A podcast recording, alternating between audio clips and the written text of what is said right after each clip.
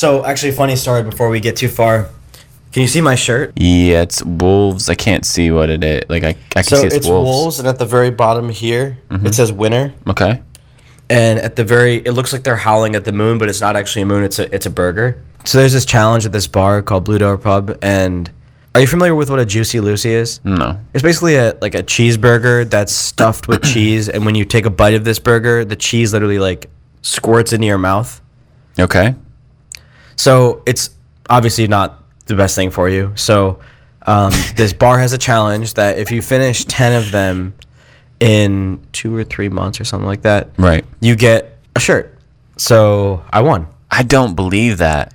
I don't. I don't believe that. I know it's over a bunch of time, but I've literally seen you try to say you could do stuff like that, and you don't ever end up doing it. But so that's the thing; it's over a bunch of time. Like I'm a I hungry still don't. boy. I still don't believe that you did that. I think that this. I think that whole thing you just said was made up.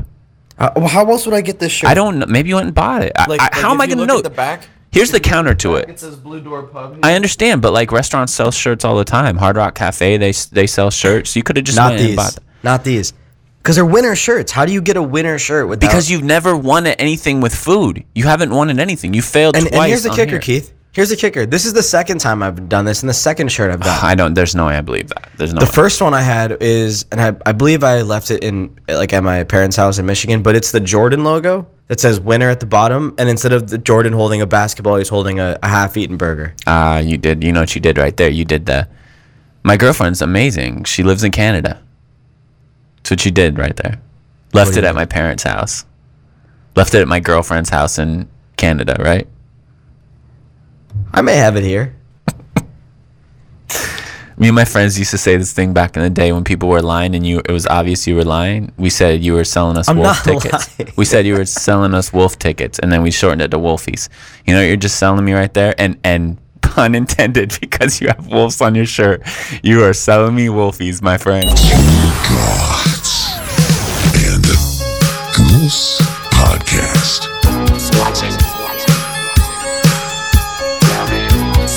It is the Two Gods and a Goose Show Halloween episode. Got the Halloween music playing underneath. Sam, are you fired up? I am so fired up. It's been a while since we've done this, and Halloween episodes are historically one of our best. Well, it's been Always a while since we didn't we do it only once a year on Halloween, and I, and I have No, to be honest. yeah. I'm, I'm honestly I'm disappointed with you, which you know on brand for our show, but Always. I mean, yeah. you were in you last year. You dressed up in everybody knows this that's been a long time listener of the show. You dressed up as Pitbull.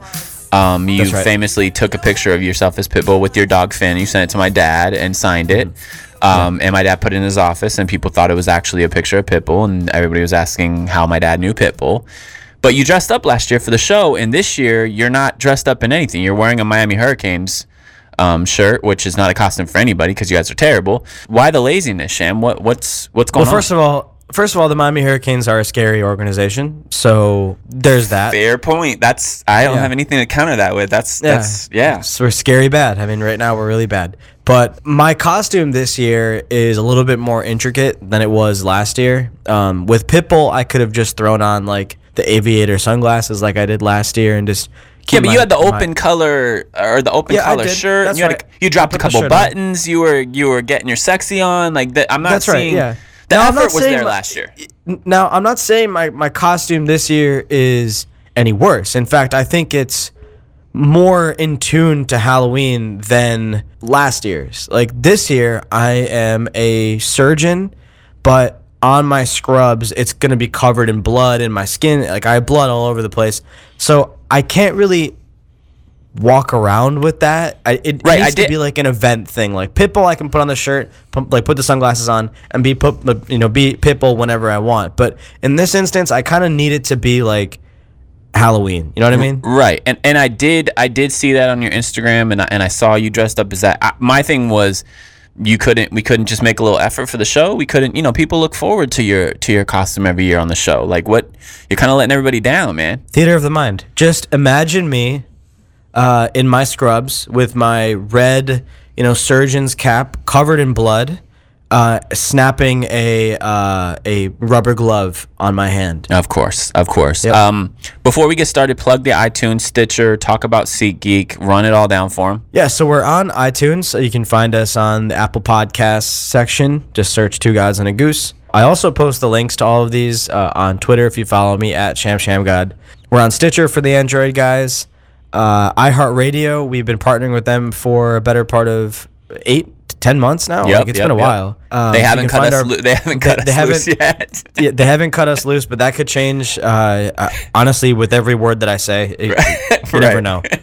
Um, and yeah, so we're on iHeartRadio, so you can find us there. And also, we got a new sponsor starting last show, uh, SeatGeek. Uh, if you're interested in going to sporting events, concerts, uh, watching me DJ, uh, you can use 20 bucks off your ticket or your, I- well, I guess your purchase if you purchase more than one ticket um, using promo code SHAM, S H A M. Right, and I applaud you for being appropriate, as I told you on last episode, because you get the keys to the promo codes with all our sponsors, That's and right. usually you're wildly inappropriate. So Yeah. On brand, you use your name. So thank you for Yeah. not being inappropriate, but that was the second. My second guess would have been you used your name. Also, um, we have to start the show. We cannot start the show without uh, everyone's favorite segment. What is Sham drinking? I started to go a little bit uh, into the fall theme. Uh, started to dip into the apples, you know, and and that kind of that kind of flavor, that kind of apple cider kind of flavor. And I don't know if you remember, Keith, the the uh, the lollipops that are green apple flavored, but then Yep. coated in that caramel, you know, Yep, what I'm talking delicious, about, and you and you put it in your mouth for like the, like for the very first time, and they cut your mouth, but then once it starts to melt, it kind of smooths over. So I am I have mixed Crown Royal apple with ginger ale, and it tastes identical to that lollipop. I had Crown Apple at a uh, Miami Dolphins tailgate. Shout out to my boy Jason. He put me onto that. Oh, I did the ginger ale and the Crown Apple, and it was delicious. I've never really been a Crown Apple guy before that. Mm-hmm. So I applaud you what you're drinking this week. Good choice this week, man. Strong, strong start for you on Yeah, Halloween. I mean, well, it's it's it's always a good choice um, for me. Uh, so uh, yeah, no, it's that's one of my go tos. Okay, uh, we I know you you wrote on our on our show sheet that you know, and I, I think this kind of you just bullying your way into the show. Um, y- you did on the last episode. We started with what's bothering Sham this week, and I saw you put that on there again for this week. But I'm actually going to hijack that because you did King Snake is what I call you. That's one of your aliases. I actually should put you in my phone as King Snake. Yeah, And you did your slithery um, business yesterday again, and it and it was really Nice. funny. It was it was really it was really on brand for you. But see, when we talk about we we venture into Detroit sports, right? Whether it be Pistons, Lions, you have a group of uh, minions. I would say on social media that really will believe anything you say. Is minions fair? fair. Yeah, You and I I like were- to call them loyal supporters, but that's so all right. you and I were discussing yesterday when we got on, um, and we were kind of doing some pre-show stuff, and and you said, "Hey, man, what's up with your Falcons?" And I said, "You know, same thing you guys are dealing with in Detroit." That somehow jumped into a Matt Ryan because I, mentioned to you Matt Ryan's stats are basically the same as Patrick Mahomes this year. Mine, he's throwing more picks, but you know, Matt Ryan really isn't the problem. And when I saw it, I was kind of you know, I was reminded two years ago, Matt Ryan basically the Falcons were terrible, and he had the same basic stat lines as his MVP year, which was exceptional. Um, and I, you know, we were kind of trying to. I was saying, you know, you deal with some of this stuff in Detroit, and then we discussed, you know, the the thing that Lions fans love to say, where you know, oh, he never had any team around him, and I'm like, well, you had Calvin Johnson. I'm like, you know, Matt Ryan has Julio Jones, similar receivers. You said Calvin Johnson's way better, and I'm saying, look, man, like Julio's been the re- best receiver in football for the last three or four years. You know, I, I use the comparison to you. I think Randy Moss is the best ever. But I can't say Randy Moss is way better than Jerry Rice because they're still both in the top five or six receivers ever. Julio and Calvin are both in the top ten to fifteen receivers ever. So saying way better is a bit a bit dramatic. You, of course, then in your snaky, snaky, slithery, on brand crap, go on social media and say, I said Matt Ryan was better than Matt Stafford. Hint, he is. But then you also say, I said Julio was better than Calvin Johnson. You send that, and what you do with that, you throw me under the bus, you throw it out to your minions. Your minions all come after me like I said those things and and I definitively said blah blah blah blah blah, and you just love to do. it. And then you just sit back. You don't reply to anything. You just sit back and let them all come after me. And I just was I was blown away. And, and I've I've we've known each other many many years now. We've been been married for for over you know two years now, and I learned on our last you know two episodes back that we you know sometimes when we have problems we need to bring this to counseling. And you're leaning back in your chair right now. You're gonna smoke your um, pen like you usually do. Yep just took a, a hit of your pen.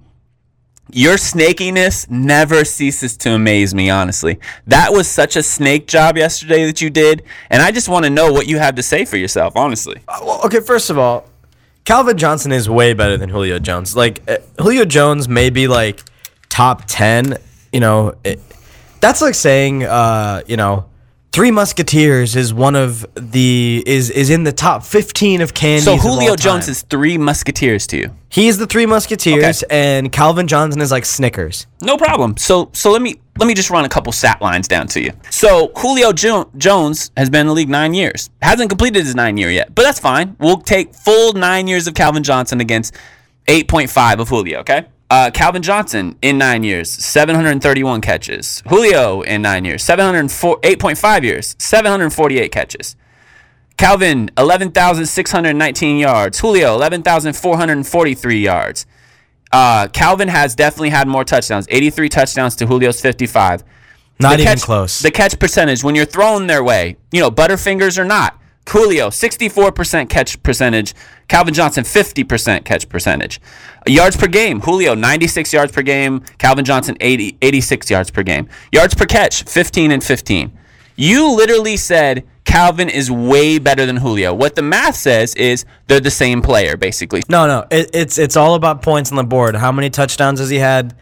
Calvin just eclipses him by a lot. With the, with everything else pretty much the same. At the end of the day, Calvin Johnson puts points on the board. And let me preface everything by saying football is a dying sport.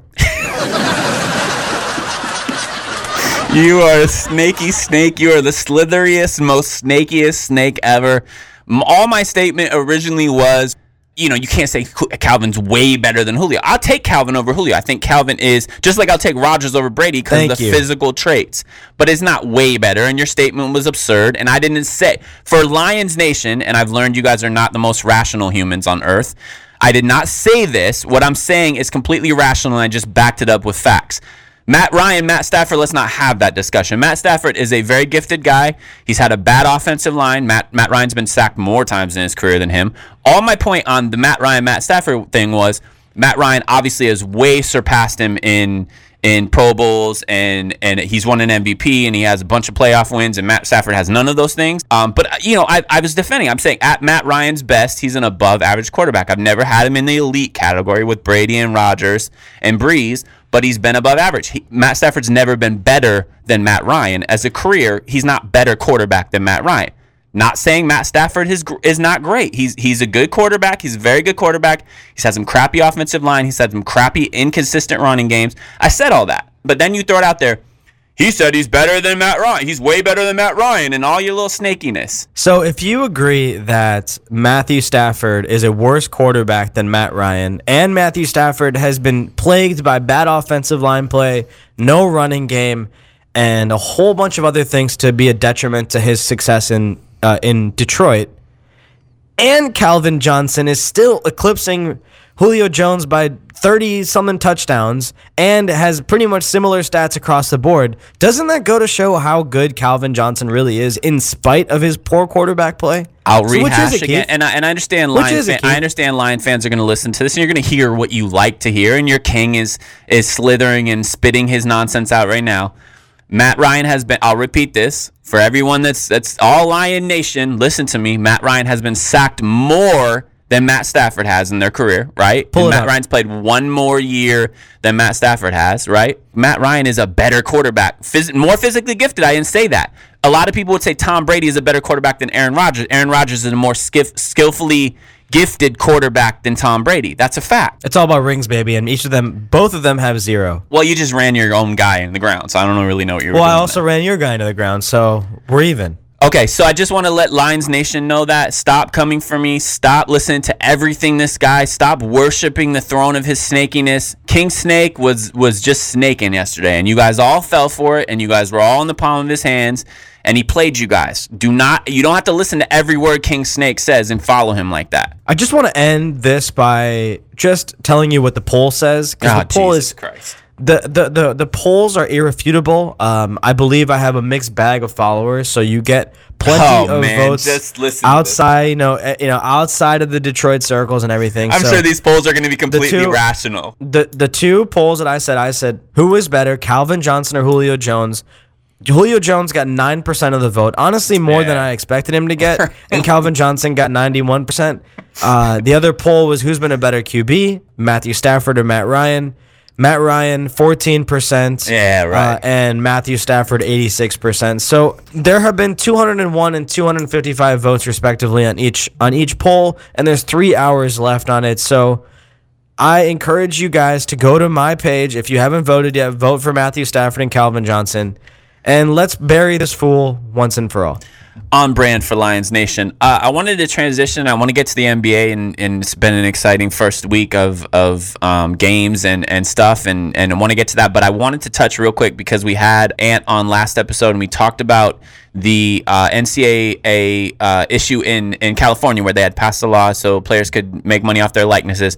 I just quickly wanted to to toss to you because the NCAA then met and they. Um, I think it was unanimous, basically Cliff Notes right now, but they took a step in the right direction to get players to to allow players to be paid off of their likeness. Want to get your quick Yeah. two cents on that? Well, I, I I think it's about time. Like these these players have been giving blood, sweat, and tears into sports that essentially they get really nothing out of. I would say I don't know the exact stat, but it's like over ninety five percent of those players that actually end up that are in the NCAA don't ever move on to do anything professionally with that Right. sport. With those players that never do that, you're now giving your body and your time and likely your grades are suffering because yeah, you get your scholarship, but what time do you have to actually study and be successful in school?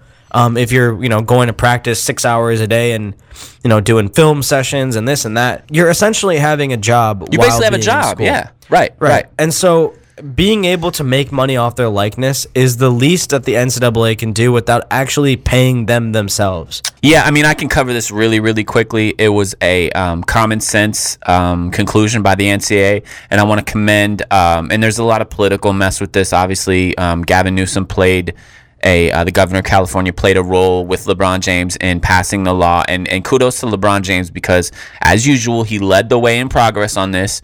Um, and I understand there's a lot comes to it, you know, the, a lot that plays into it. In the state of California, they're looking to tax the players, and there's a, you know, ulterior motives. All that stuff set aside, it was a fair, common sense ruling, and and so I applaud that, and and I I look forward to continuing to take steps in this direction. Uh, but I just want to touch on that real quick. Uh, I want to get to the NBA. Uh, in the first, you know, week of the NBA season, which has been exciting, you know, to say the least. Uh, I just want to lob it to you quickly. Get your top storyline. What has been the thing that stuck out to you in the first week of, of the NBA season, Sham? Uh, how bad the Warriors have been. Cause I, cause I really thought, you know, before, you know, I had made my predictions on Twitter before, uh, you know, before we we recorded this, but the Warriors have been very bad, and I and I think people are comparing the this Warriors team to the Cavaliers team that LeBron James dragged to the NBA Finals, and saying, oh, why can't Steph Curry do the same?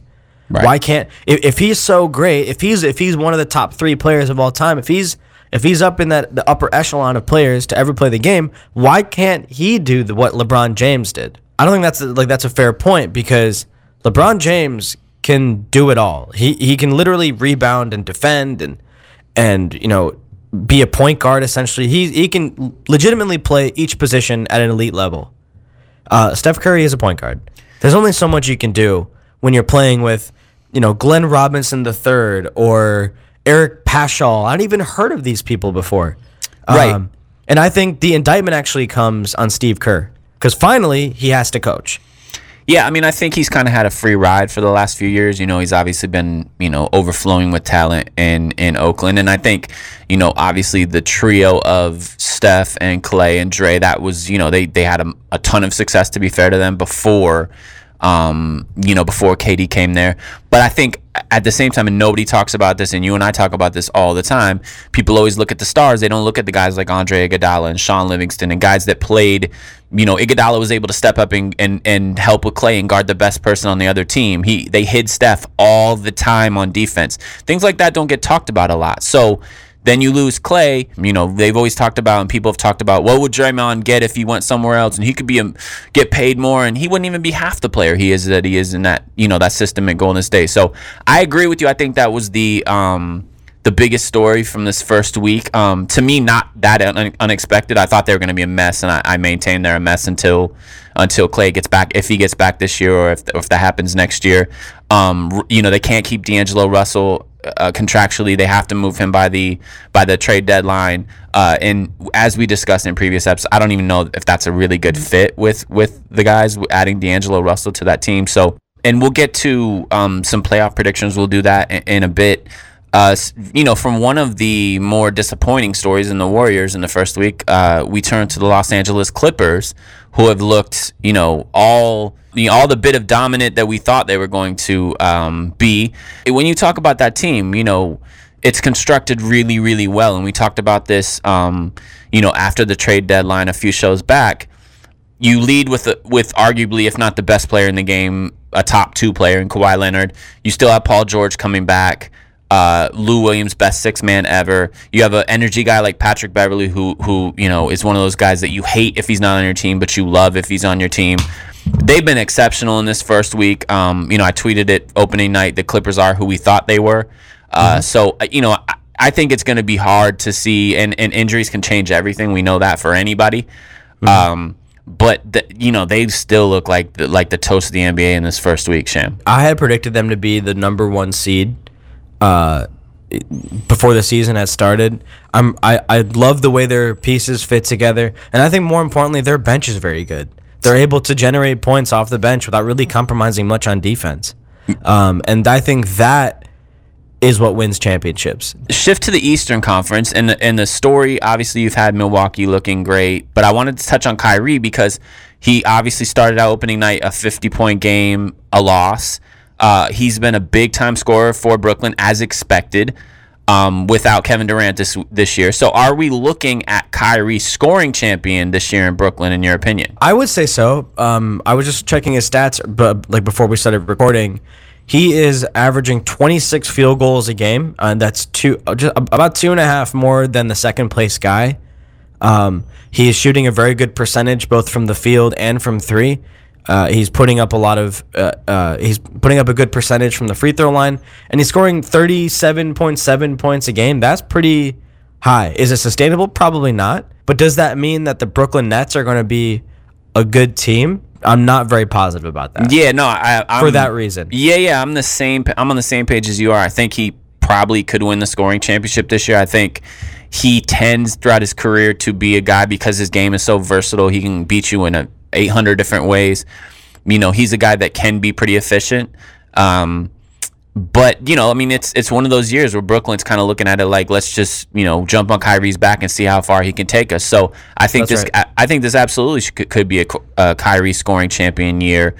Um, you know, again, I agree with you. I don't know if that's going to take Brooklyn very far. Um, but again, let's you know, let's do a radio tease and say, hey, we'll let you know in a few minutes when we do projections. How's that? There you go. So I think the one thing that people are kind of like was another big storyline in the offseason was the addition of Russell Westbrook to the Houston Rockets, right? And how James Harden is going to deal with having you know a high volume, high usage player uh, to play with.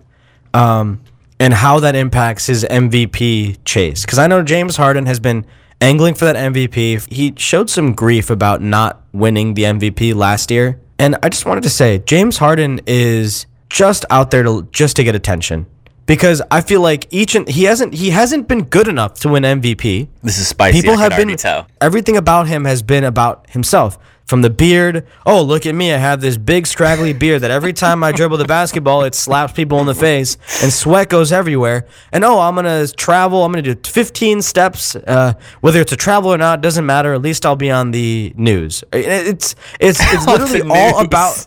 It's literally all about him and everything that he does is about him. And we we rag on Russell Westbrook for being a selfish player, but James Harden is a selfish player. Yeah, he has assists, but so does Russell Westbrook, and he gets that same selfish moniker. But really, James Harden is the one who's selfish. I, I wasn't sure what you were going to do there. I didn't. I didn't really know you were going to torch James Harden, but you know that's fun, and I don't really have much to add to that. Will the Rockets make our playoff predictions? Uh, let's find out. Um, spoiler: We're gonna have our friend Tessa Morrow on, and we're gonna get into some ghost stuff because you know it's Halloween, and, and some of our listeners are gonna fast forward through the sports and they just want to hear us talk about ghost hunting. So we'll get to that. But before that, let's get to predictions, and and I don't want this to go on forever. So let's basically, you know, give our. We'll go through each conference. We're going to give our one through eight, and then two on the bubble teams. Okay, I'm going to throw it to you first. Um, Eastern Conference. Yeah, Eastern, Conference. first? Eastern Conference. So in in first place, I have the Milwaukee Bucks. I think that team it's it pretty much returned everybody from last year. I think they're the best team in the East right now. Um, I think and my number two team is the Philadelphia 76ers, who got monumentally better in the offseason. They added Al Horford, uh, the one at the one position that they actually kind of sucked at, power forward. Um, so I think they're a good defensive team. Uh, the third team I have is the Boston Celtics. I think the addition of Kemba Walker, the growth of Jayson Tatum, uh, is going to help this team win games. And I think there's a monumental gap between one and two and everybody else. So fourth, I have the Indiana Pacers. I think when Victor Oladipo comes back, that's a really good team. Miles Turner is is a great defensive big. Sabonis. Uh, he may get traded, he may not, but he's still productive while he's on the court. Fifth, I have our Detroit Pistons. I think when everybody is healthy, I think this is a deep team. Derrick Rose off the bench is a six man of the year candidate. I think also Luke Kennard is a is a six man of the year candidate. Um, this team is going to grow, get better together. Blake Griffin, if he stays healthy, is going to have another great season like he did last year. Six, Miami Heat. It's it's Bolstra, and that's the really the only reason why. I I know they added Jimmy Butler. I I, I know people love Tyler Herro, but I think Erik Spoelstra is the reason why they're going to win games, and they're and they're going to be the sixth seed in my opinion. Seven, Toronto Raptors. They lost a lot. I think Kawhi Leonard gave them a lot that they they really didn't replace. Also, Kyle Lowry is another year older. The butt's another inch thicker. Seven seed for them. Eight, Brooklyn Nets. I think Kyrie Irving is going to pull this team to a playoff contention and then get their ass kicked by the Milwaukee Bucks in the first round. On the bubble teams, number nine, the Orlando Magic. I think that team is very deep. If Markelle Fultz learns how to shoot, or at minimum learns how to not be a negative on the court, that's a good team. Tenth, Chicago Bulls. That team, I, I like Jim Boylen. I like what he's doing. I think that team is a is good young. Uh, you know the the, the bigs are, are very good. Lauri Markkanen and Wendell Carter Jr. Zach LaVine is gonna have a breakout season in my opinion. He just needs to learn how to defend at an average level. I like Coby White. I do think they're a true point guard away from being a competitive team, but I like what they've done. I think they're better than the Knicks and whoever else came came before them. Yeah, our lists are not are not that different. Um, I do have a surprise team in my in my playoff um, or in my top eight rather. Uh, at number one, I'm starting and agreeing with you, Milwaukee. Uh, I think top to bottom in the Eastern Conference, they are the toast of the Eastern Conference. They have the reigning MVP in Giannis. You know, they're the they're the top seed for me as well. I also have Philly at number two. There are questions. I, love the um, Horford addition. I think Al Horford is criminally always underrated and undervalued by people. Um, I still have questions once you get to the playoffs. Ben Simmons, he's a guy that doesn't have much outside of five feet. I know he's we've seen videos and highlight videos from the summer when you know now he's hitting jump shots and he's feeling confident, but you know we're a weekend. He has yet to to take a three. That said, Embiid, um, you know, is is about as dominant and big as you can possibly get. I like the additions. Um, I think losing JJ Redick will hurt eventually, but um, yeah, I have Philly at number two. I also have Boston at number three. I think Tatum's going to take a big step forward this year. Um, I think Brad Stevens is a great coach, uh, and Kemba Walker. I mean, he's a killer. You know, you'd say on paper it's a little bit of a step back from Kyrie skill wise, but Kemba is a- an impact player, and and um, yeah, I, I, I like Boston at three. Number four, I have the Miami Heat. Uh, Like you said it right there, and, and I kind of threw up my hands to uh, co-sign what you said, Erik Spoelstra. You know, this is a guy that just you know, I, and I've said it in previous years, and I always say it when when I go watch the Pistons play the Heat here. They always play hard. That team always plays hard for Spoelstra, and now you have a lead guy like Jimmy Butler who is going to give you 30 a game. Uh, I like Tyler Herro. He was a he was a great addition. Um, this rookie Nunn that's come out is, is looking great. Five, I have our Detroit Pistons. There's a lot of questions for me with this ball club. Blake Griffin's health being number one. He's not getting any younger. Uh, I love the Derrick Rose addition. He's been phenomenal in the first week off the bench. The question again with him is going to be injuries, is going to be how much can we actually play him now that Reggie Jackson is looking like he's injured again. So, you know, there's a lot of questions, but if, if things were, we're playing kind of off of if things work out for these teams, I think Detroit is at five. Number six is going to be my surprise, uh, Sham, and I don't know if you're ready for this, but it's going to be the Atlanta Hawks for me. What? And I'm having the Atlanta Hawks there because I think they have a lead dog right now that is going to take a significant step forward this year. I think Trae Young is going to take a large leap. And mind you, you ran down the stats earlier. He was already a pretty good player last year, right? But he, I think he's going to take a major step forward this year. Um, I like the cast around him. It's a bunch of young guys, but I, I, like what I've seen from them so far. And when you have a lead dog like that, man, that's a killer. Everyone around him gets confidence, and they can kind of almost overachieve. Number seven, I have the Toronto Raptors. I agree with everything you said. There's still some guys there: Siakam, Lowry. Uh, losing Kawhi obviously takes you from contender status, but I think they have a pretty good surrounding cast still. I think they're pretty well coached. Um, you know, and that home crowd is always out of control. Um, so yeah, I have them at seven, and then number eight, I have the Brooklyn Nets. I think the Nets are going to be just like you said, pretty much. Kyrie's going to score you 30, 35 points a game. I think they're going to get bounced in by, by Milwaukee pretty quickly. Uh, my two on the bubble teams are obviously Indiana, which you had right, you know, rated a lot higher than I did. I just think coming back, you it's still a question mark when Oladipo is going to get back. He's coming off a pretty significant injury. To expect him to just hit the ground running is a little. I don't know that I agree that that, that that's realistic at this point. Um, so I have them there, and then I have Orlando just as as you do. I like the Orlando cast. I don't know that they're better than the eight teams I listed in front of them. So um, they're my second on the bubble, and that is my Eastern Conference. Let's head to the uh, to the West. For the Western Conference, in the first place, I have the LA Clippers. I'm very high, uh, you know, as I said, uh, you know, on their, you know, earlier on the pod, I'm I'm high on their bench. I am very high on their defense. I think they're a really good team, a championship contender team with a clear lead dog in Kawhi Leonard. I think that's a shoe in to win the NBA championship. Two, I have the Houston Rockets. I think the addition of Russell Westbrook is going to provide them with enough offense to push them and help them win games. Uh, and that's about it. I, I'm not a fan of James Harden. I think he'll take a step back this year, but I think Russell Westbrook is going to help them win games. Three, the Denver Nuggets. I think team is returned everybody. Uh, you know, returned their cast from last year, gotten better. Michael Porter Jr. is now healthy. I'm excited to see what he provides to them um, Jamal Murray is another year older. Jokic is a little bit thicker than last year, but he's still looking good. Let's see. I don't think he'll be as good as he was last year, but he'll still help that that offense succeed and be the three seed. Four, Portland Trailblazers. Damian Lillard. It's time to break out.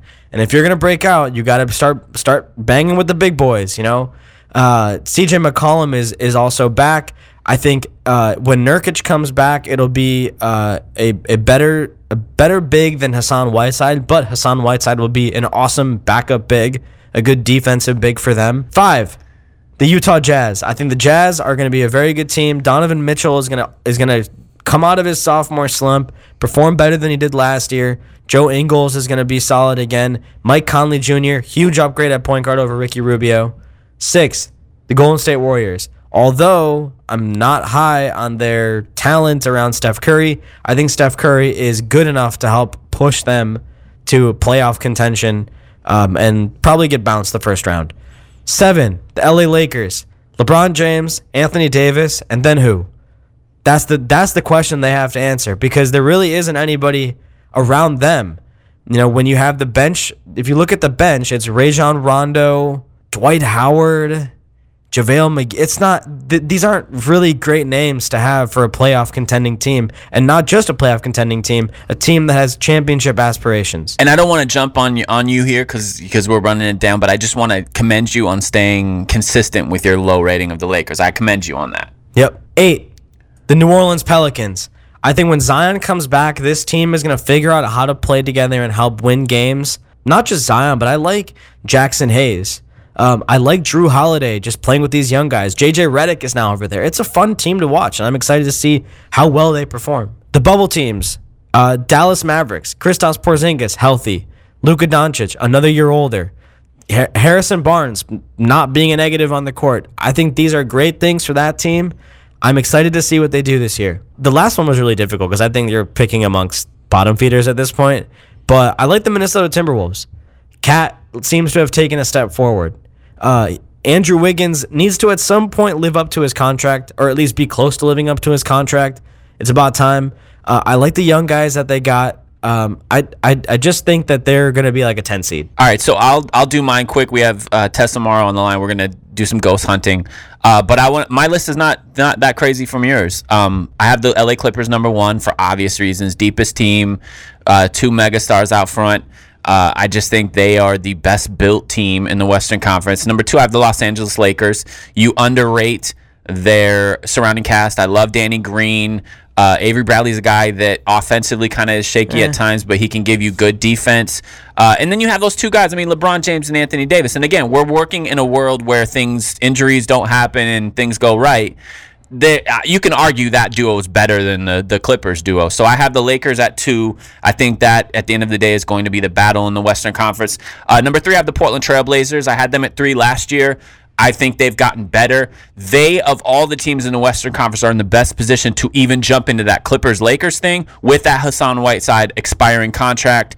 Uh, they have about $27 million, which could land a big fish, a big game changing needle mover at the trade deadline. And then when you're when you're in a market like Portland, you kind of need that. That's how you can take and, and get a big free agent is via a trade like that. I love the Bazemore addition and CJ and Damer. Obviously, they were in the Western Conference Finals last year. Um, they showed up big time. So I like them at three. Uh, the twin of Portland is the Denver Nuggets. I have them at four. I think that those two teams are basically the Spider-Man meme.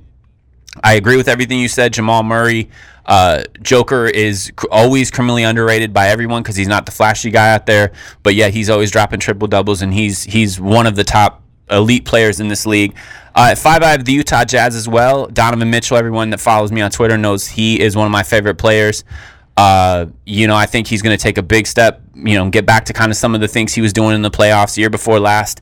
Uh, six, I have the San Antonio Spurs, and I have them solely because Gregg Popovich, and because every year we say this is the year the Spurs are going to miss the playoffs, and for 20 plus years we've always been wrong. So I have the San Antonio Spurs at six. Number seven, I have the Dallas Mavericks. The Dallas Mavericks are my Western Conference Atlanta Hawks.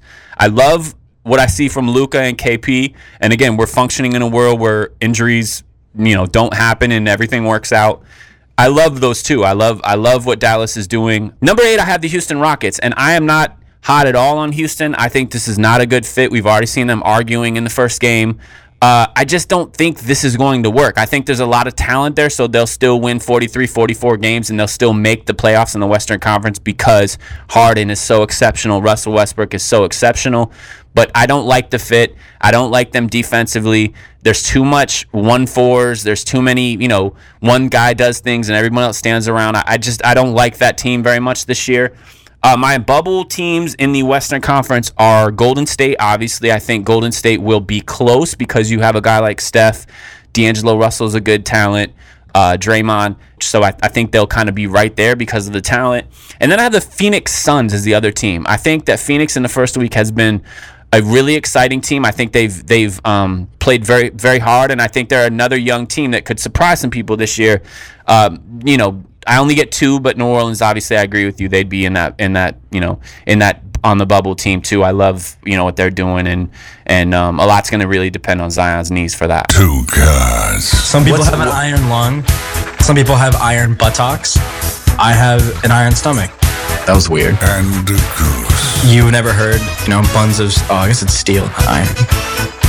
Buns of. s- This is the Two Gods and a Goose Show. So on with us, we have Tessa Morrow, uh, host Show of the show Parent- favorite, show favorite, man. second time around. I don't know why she agreed to come back on with us. Uh, I thought she was tired of us last year, but she's back. Halloween episode. Um, she's a host of the Paranormal Prowlers podcast, certified badass, and professional ghost hunter. Welcome back. Thank you, gentlemen. It's always a pleasure chatting with you guys. Yeah, and we started getting messages probably about a month, five or six weeks ago, like, are you going to have her on again? And we are like, well, we have to have her on. It's the Halloween. We have to. It's the Halloween show, man. I didn't know I was in such high demand. That's awesome. Love to yeah, hear it. Yeah, and so, so clear your calendar for October 31st, 2020 because okay. Uh, you'll be back on again. Yeah, and I, and I, and I want to talk about the elephant in the room because I know you're upset with us, low key, Tessa. You, you're masking the underneath. You have anger toward us because we talked about last year coming up and going on a on a hunt with you, and I just want to um, in advance.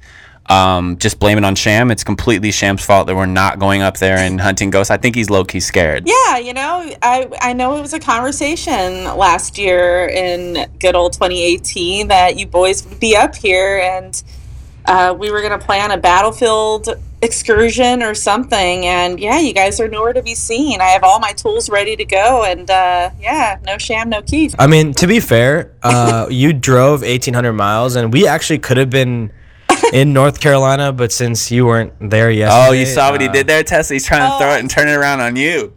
Right? Oh, I see. I see what I did. There. Classic I see Sham. what you did. Uh huh. Sneaky. Nice. Sham, Sham, I'm looking at the questions, and I just have to make fun of you because, you know, we have Tessa on, and she was a huge fan favorite last year. And I'm looking at these questions, and your first question is about yourself. Why? This is on brand for Sham. Sham's first question is, I guess, he's asking of himself. No, it's called a segue. Oh, okay. first of all. Oh, sorry. Now you know what segue. Oh, I'm sorry. Let me back up. so I just wanted to do a quick little story about my haunted house experience last week. I, I went to a haunted house. It was apparently one of the uh, like ranked in some haunted house ranking. I didn't even know they did that or who does that, but it was ranked in this thing. And we went through a corn maze, and I I tend to get spooked. I'm I spook easily. Um, I'm a little I'm I'm a jumpy person.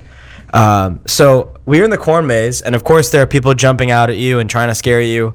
And the thing I got scared at the most was this piece of corn had like hung down at the very end of it, like this corn husk had like hung down, and I thought it was a hand trying to grab me. Oh, no. And I jumped and yelled and screamed. It turns out it was just a piece of corn. Um, so I wanted to ask you, like, how often does that happen on your hunts? Like, where you think it's, you think, oh, that could be a ghost, but really it's something not. Um, yeah, that's happened a few times where not like not like a screaming like or anything like that, but I'm I'm like looking for that kind of stuff, so it's kind of different. But yeah, there's been times where I'm conducting an investigation and I have to debunk a lot of the things. You know, not everything is paranormal, obviously. Um, but then there have been a lot of times where I've been places like Jerome Grand Hotel, which used to be a hospital and asylum, and thousands of people died there, and I got touched there, and just very, very different. But I have to say, real quick, about the haunted houses. When I was little, we used to build this huge haunted house and it was kind of like this huge maze and it was in this like old warehouse in new mexico and they would lift me up and hang me and i would be hanging there and i would look like a dummy and i would scare people and grab them as they went Oh, by that's i would have scared the crap out of you Is this like your your like most favorite time of the year? Because it brings back all It those memories, be. and It has to It has to be. Yeah, it's like if you're Irish, St. Patrick's Day is like your best, is your favorite time of year. You know, if this is what you do. no so. i do love october i first of all i'm an october baby just celebrated my birthday on the Oh, happy 22nd. late birthday. Happy birthday. Thank you, thank you. And um, no, it was great, but I love it because it's just like the season's changing. You know, it's the air is a little more crisp and refreshing. The leaves are changing. It's time to bring out the hot cider and and pumpkin spice and and you know hot rum and whatever whatever you do. And I just love this time of year. I uh, being from Colorado, every almost every house in my neighborhood they decorate you know they they just go all out i have like a, a werewolf that's life size i have an old lady rocking a dead baby like a zombie lady in a rocking chair i have like all, a dead butler with candy, all life size things. You're, you know, a regular on our Halloween episodes now. So I guess my first legit question for you is, you know, give us the scariest moment you've had in the last year. Catch us up on what's, you know, what's occurred, what's what's what's happened in the last year and some of your hunts. Yeah, you know, um, the scariest thing that probably occurred just recently, and excuse me, it was kind of paranormal. I so I was lying in bed and we were sleeping. Me, my boyfriend, and our dog has this like little bed, kind of like on the ground, and all of a sudden I hear a man's voice, who I assume is my boyfriend, saying he can't breathe. And I'm like, okay. Wait, he said, "quote He can't breathe," or he's saying that I can't breathe. No, no, yeah. He's like, he can't breathe. And I'm like, what the hell's going on, you know? And I jump out of bed and I hear wheezing. I turn the light on and my dog, his eyes are huge and he's making this horrible sound. And Oh my god. um, I, I I'm like petting him as my boyfriend's like checking his airway passages and everything's fine. Like I don't know what I don't know what it was. You know, it could have been a hairball for all I know, but it was just the weirdest thing. Once we were assured that okay, he's doing better, he's not gonna die, he's okay. We get back into bed. I turn the light off, and my boyfriend's like, "That's really good that you heard him," and I'm like, uh, "Wait, what?" I was like, "No," I was like, "No, no." You said he can't breathe, and that made me jump into action, turn the light on, and there he is. And he's like, "No, no, I, you turned on the light, and that's what woke me up." But I, I, guys, I am so serious. I heard this man just say, and I was sleeping, mind you. You know, it wasn't like during an investigation where I was listening for things. I was sleeping, and I was woken up by a man saying he can't breathe, and I can't even tell you to this day if it was my boyfriend's voice, but you know, when you just like wake up to hearing that and it's a man's voice, just like if you wake up to hearing a woman's voice, you're thinking, okay, that's my wife or girlfriend or whoever, you know, is right there. right. No, it was just like really, really weird. And uh, just seems like wherever I am, spirits are. Like I've lived in like many haunted houses before that I didn't know were haunted. But like even now to this day, like when I wake up, sometimes I will see, I will, I'll wake up at of a dead sleep and all of a sudden I'll see like a figure standing there.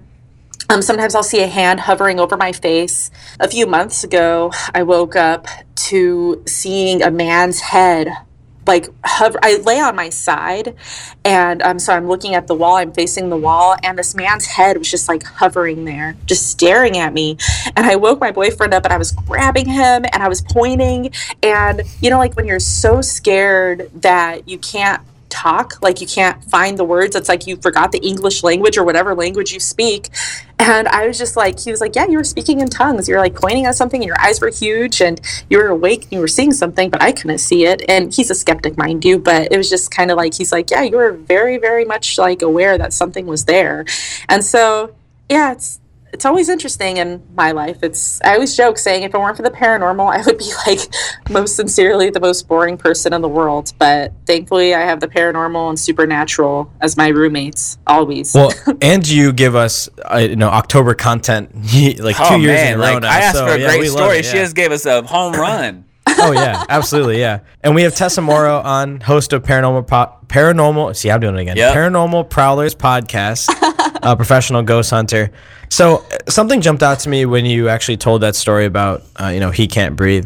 That that struck me as a ghost that's trying to help you out. I was literally just gonna ask this same question. Does that happen? page. Does that happen often? Where like a go, it's almost like an angel, right? Like it's looking out for you, like your dog and you, and you know, I have to say that never happened before in that situation. Um, there have been definitely times where things were happening and I felt like something was there looking over me. Um, like my grandma. Uh, I know she's like always with me. One of my former best friends, he's always with me. I've had mediums approach me saying that he's there. It is really interesting, but when you do this for as long as, um, and I've been doing this for about 10 years now, but I, long since before I had the tools or the equipment, I've been going to these places, you know, like Alcatraz or the Winchester House. And I've, I've been going to these places. I've always been a fan. I don't know if I told you guys this, but when I was a little kid, and I don't remember this, but I was two years old, and my mom said that she was driving past the cemetery. And all of a sudden, I'm just like, graveyard, graveyard, me go, me go.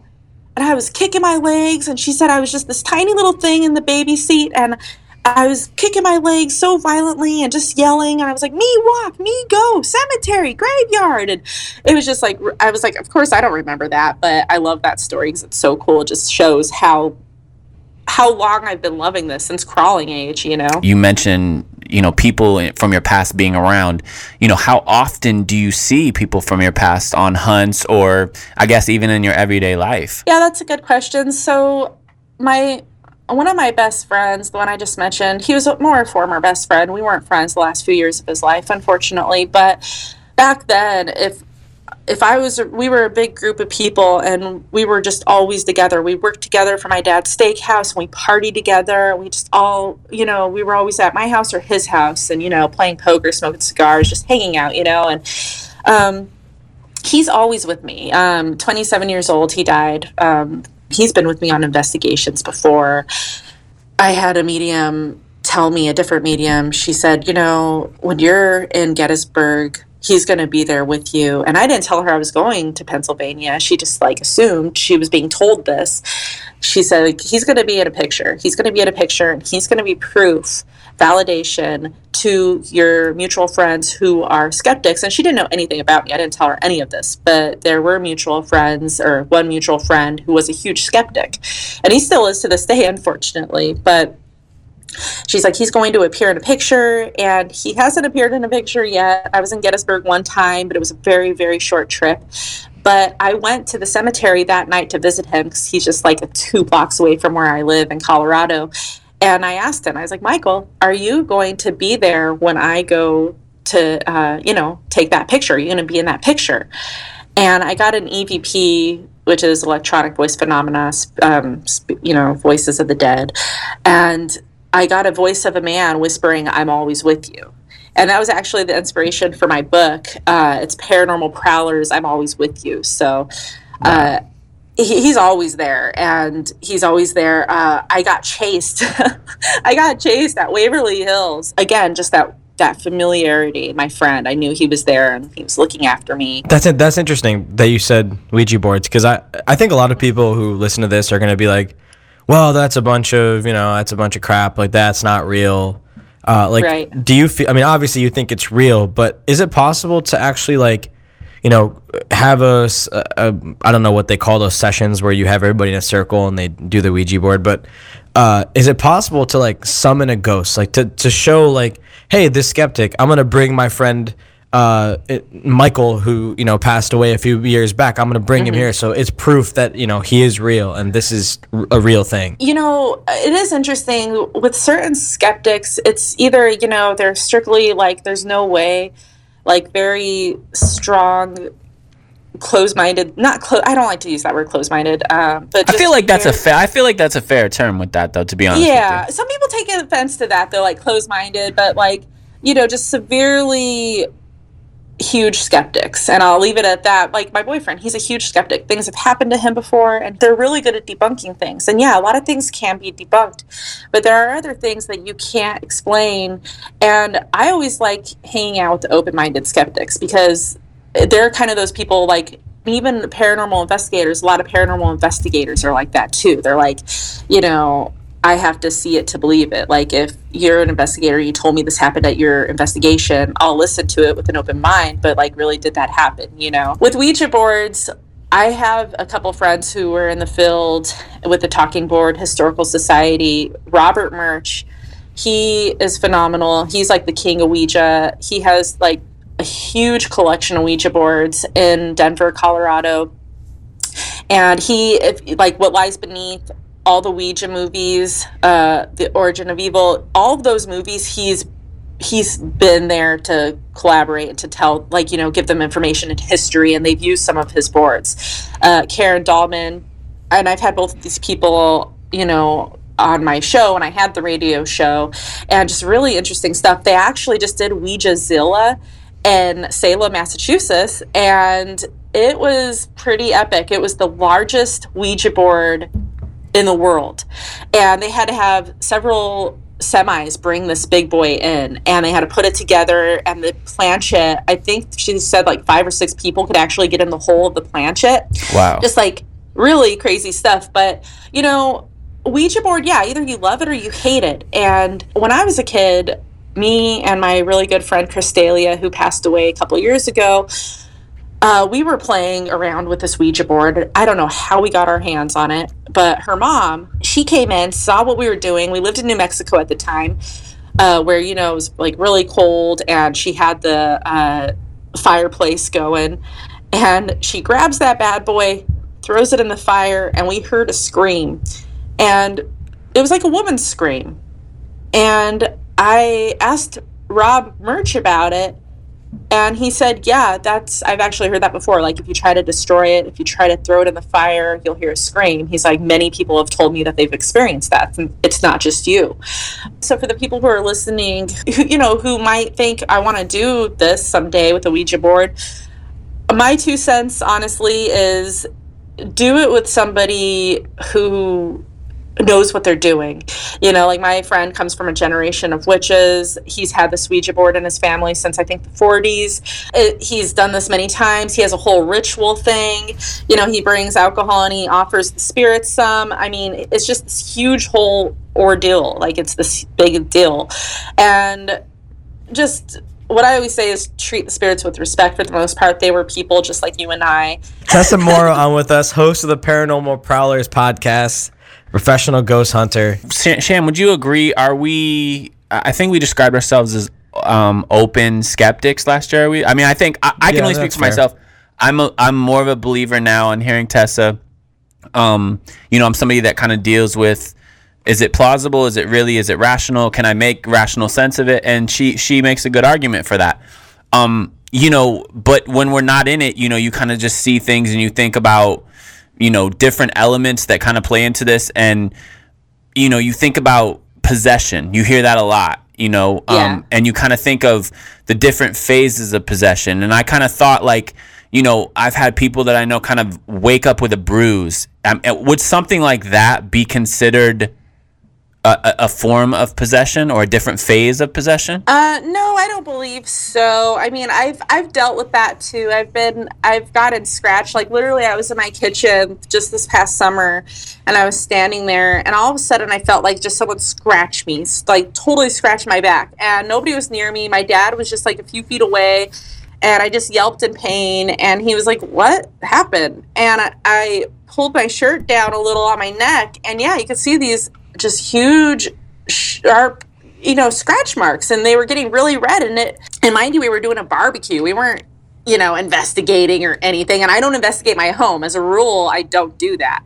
And so i was like really shocked by that but uh, no unfortunately just sometimes people will get attacked um, whether it's by bruises or scratches or being pushed. Um, there's been many times where you'll not be attacked, but you'll be touched, just like, you know, hey, we're here. You know, I've had that happen before. Um, again, I think I mentioned Jerome Grand Hotel earlier, and I had a beanie on in July, actually, in Arizona. I don't know why that was happening, but I had Fashion. a beanie on, and all of a sudden I feel a hand come down on my head and squeeze it gently three times. Nobody was around me whatsoever. It's just, um, so yeah, it's interesting. They have different forms of like you know communicating, and sometimes it is get you know get physical. But a lot of sometimes people are just like you know ghosts can't hurt you, spirits can't hurt you, and I totally have to disagree because they definitely can. They're definitely in control of the situation. On that same note, um, and this is gonna be kind of an awkward question, but I'm actually genuinely curious about this. Like, say, say there was like a situation where, um, like a wife lost her husband, uh, you know, to some tragic accident, and the, and the husband didn't make its way fully over to the, the afterlife, and it's now, you know, her husband's a ghost. Is it possible for ghosts to like be horny? or like get into like sexual no this is a serious question like get into like sexual encounters with like if they can if they can bruise and scratch why can't they you know do other things right Right. Uh, yeah. Why can't they? Yeah. No, and that, I mean, that is a good question. It's funny, but it, no i'm genuinely curious it's not No, funny no, it's true. it's You know- scientific Well, so okay, I come. Um, uh, Colorado's my home state, my dad and his whole side of the family are in Pueblo, and my mom and her, um, a lot of her side are in the San Luis Valley. And the San Luis Valley, you guys, is like super, super paranormal. They think there's a portal there. It has demonic homes, but also what it has is succubus and incubus cases. And um, it's all about sex. One woman even had orgasms several times and had to leave and change her identity. And Change her uh, identity? What My the God. hell? What? yeah, yeah. People, I heard this from several different people. All men should strive to give that to give that experience to women. Right, right, right. It's like, you have to be a spirit for So good that she'd have changed her name. I know. She's living in, uh, you know, witness protection. Something. No, I'm just kidding. But no, but she did move away, and it was just really like because I think maybe she was ashamed. Like, wow, wait, what just what what just happened here? You know.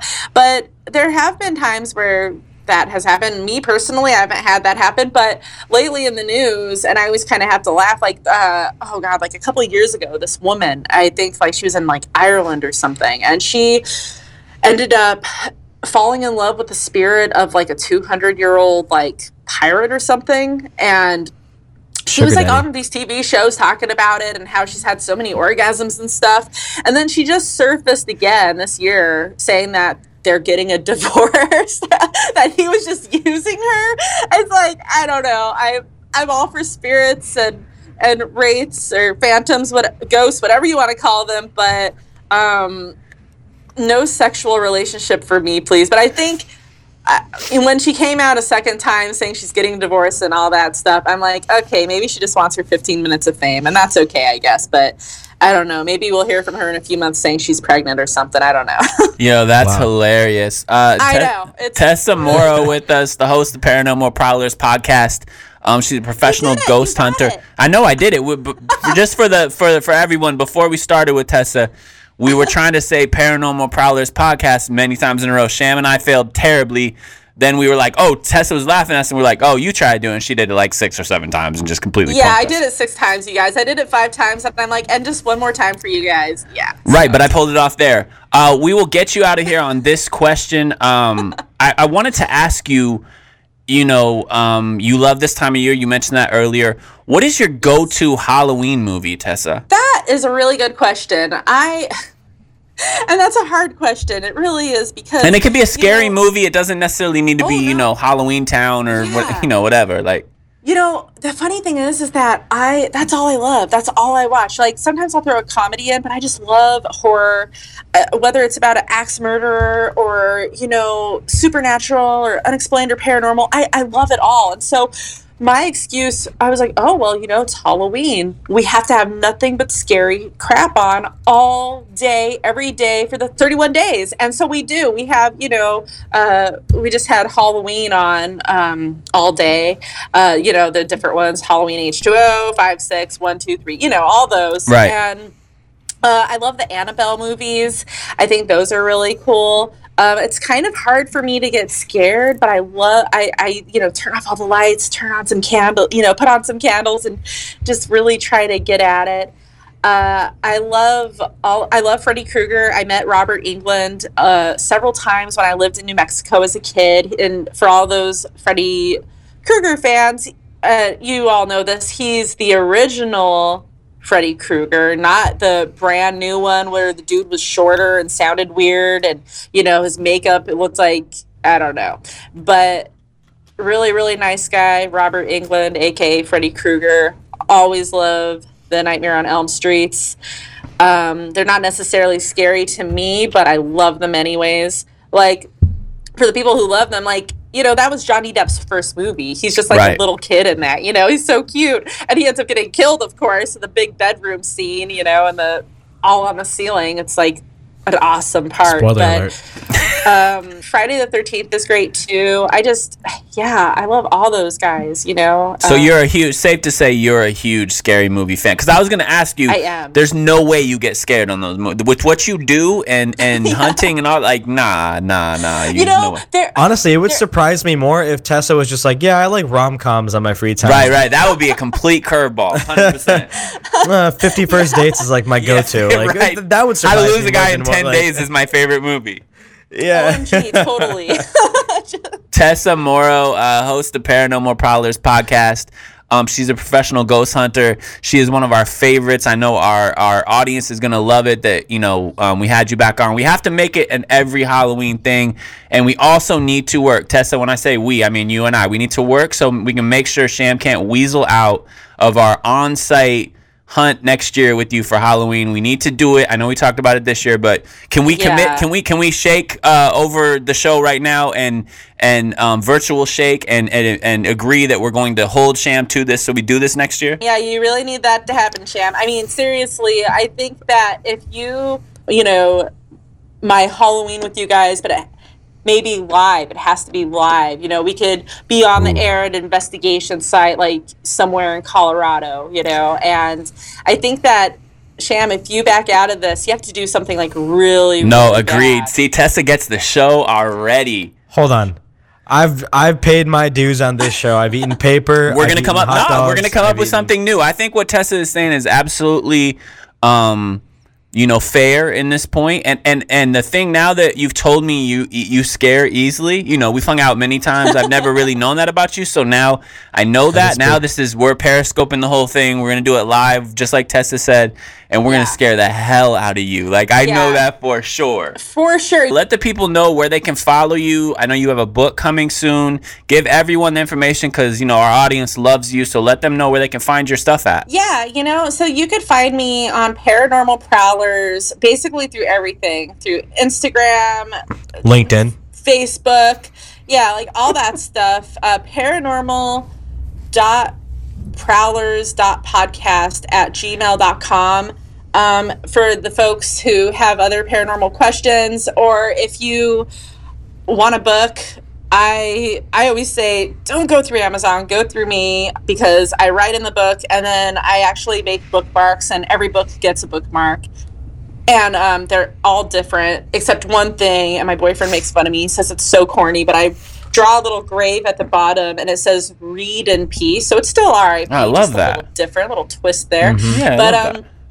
Yeah, and Paranormal Prowlers podcast. It's all about paranormal, supernatural, everything. I have about 34 episodes. So I'm still pretty new in the podcast world, but yeah, you can So. Um, find it where you find all your other awesome podcasts, and it's all about the paranormal. You and I will connect and we will figure this out for next year. And we're really actually going to do it this time. We're going to force Sam to do it.